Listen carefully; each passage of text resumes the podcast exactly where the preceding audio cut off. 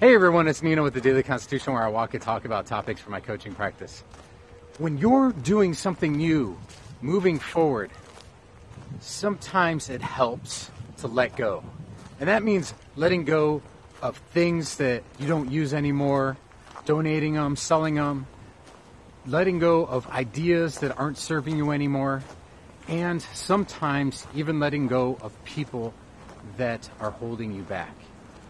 And what this does for you is allows your brain the capacity to bring up new ideas and new solutions to the new frontier that you're trying to break.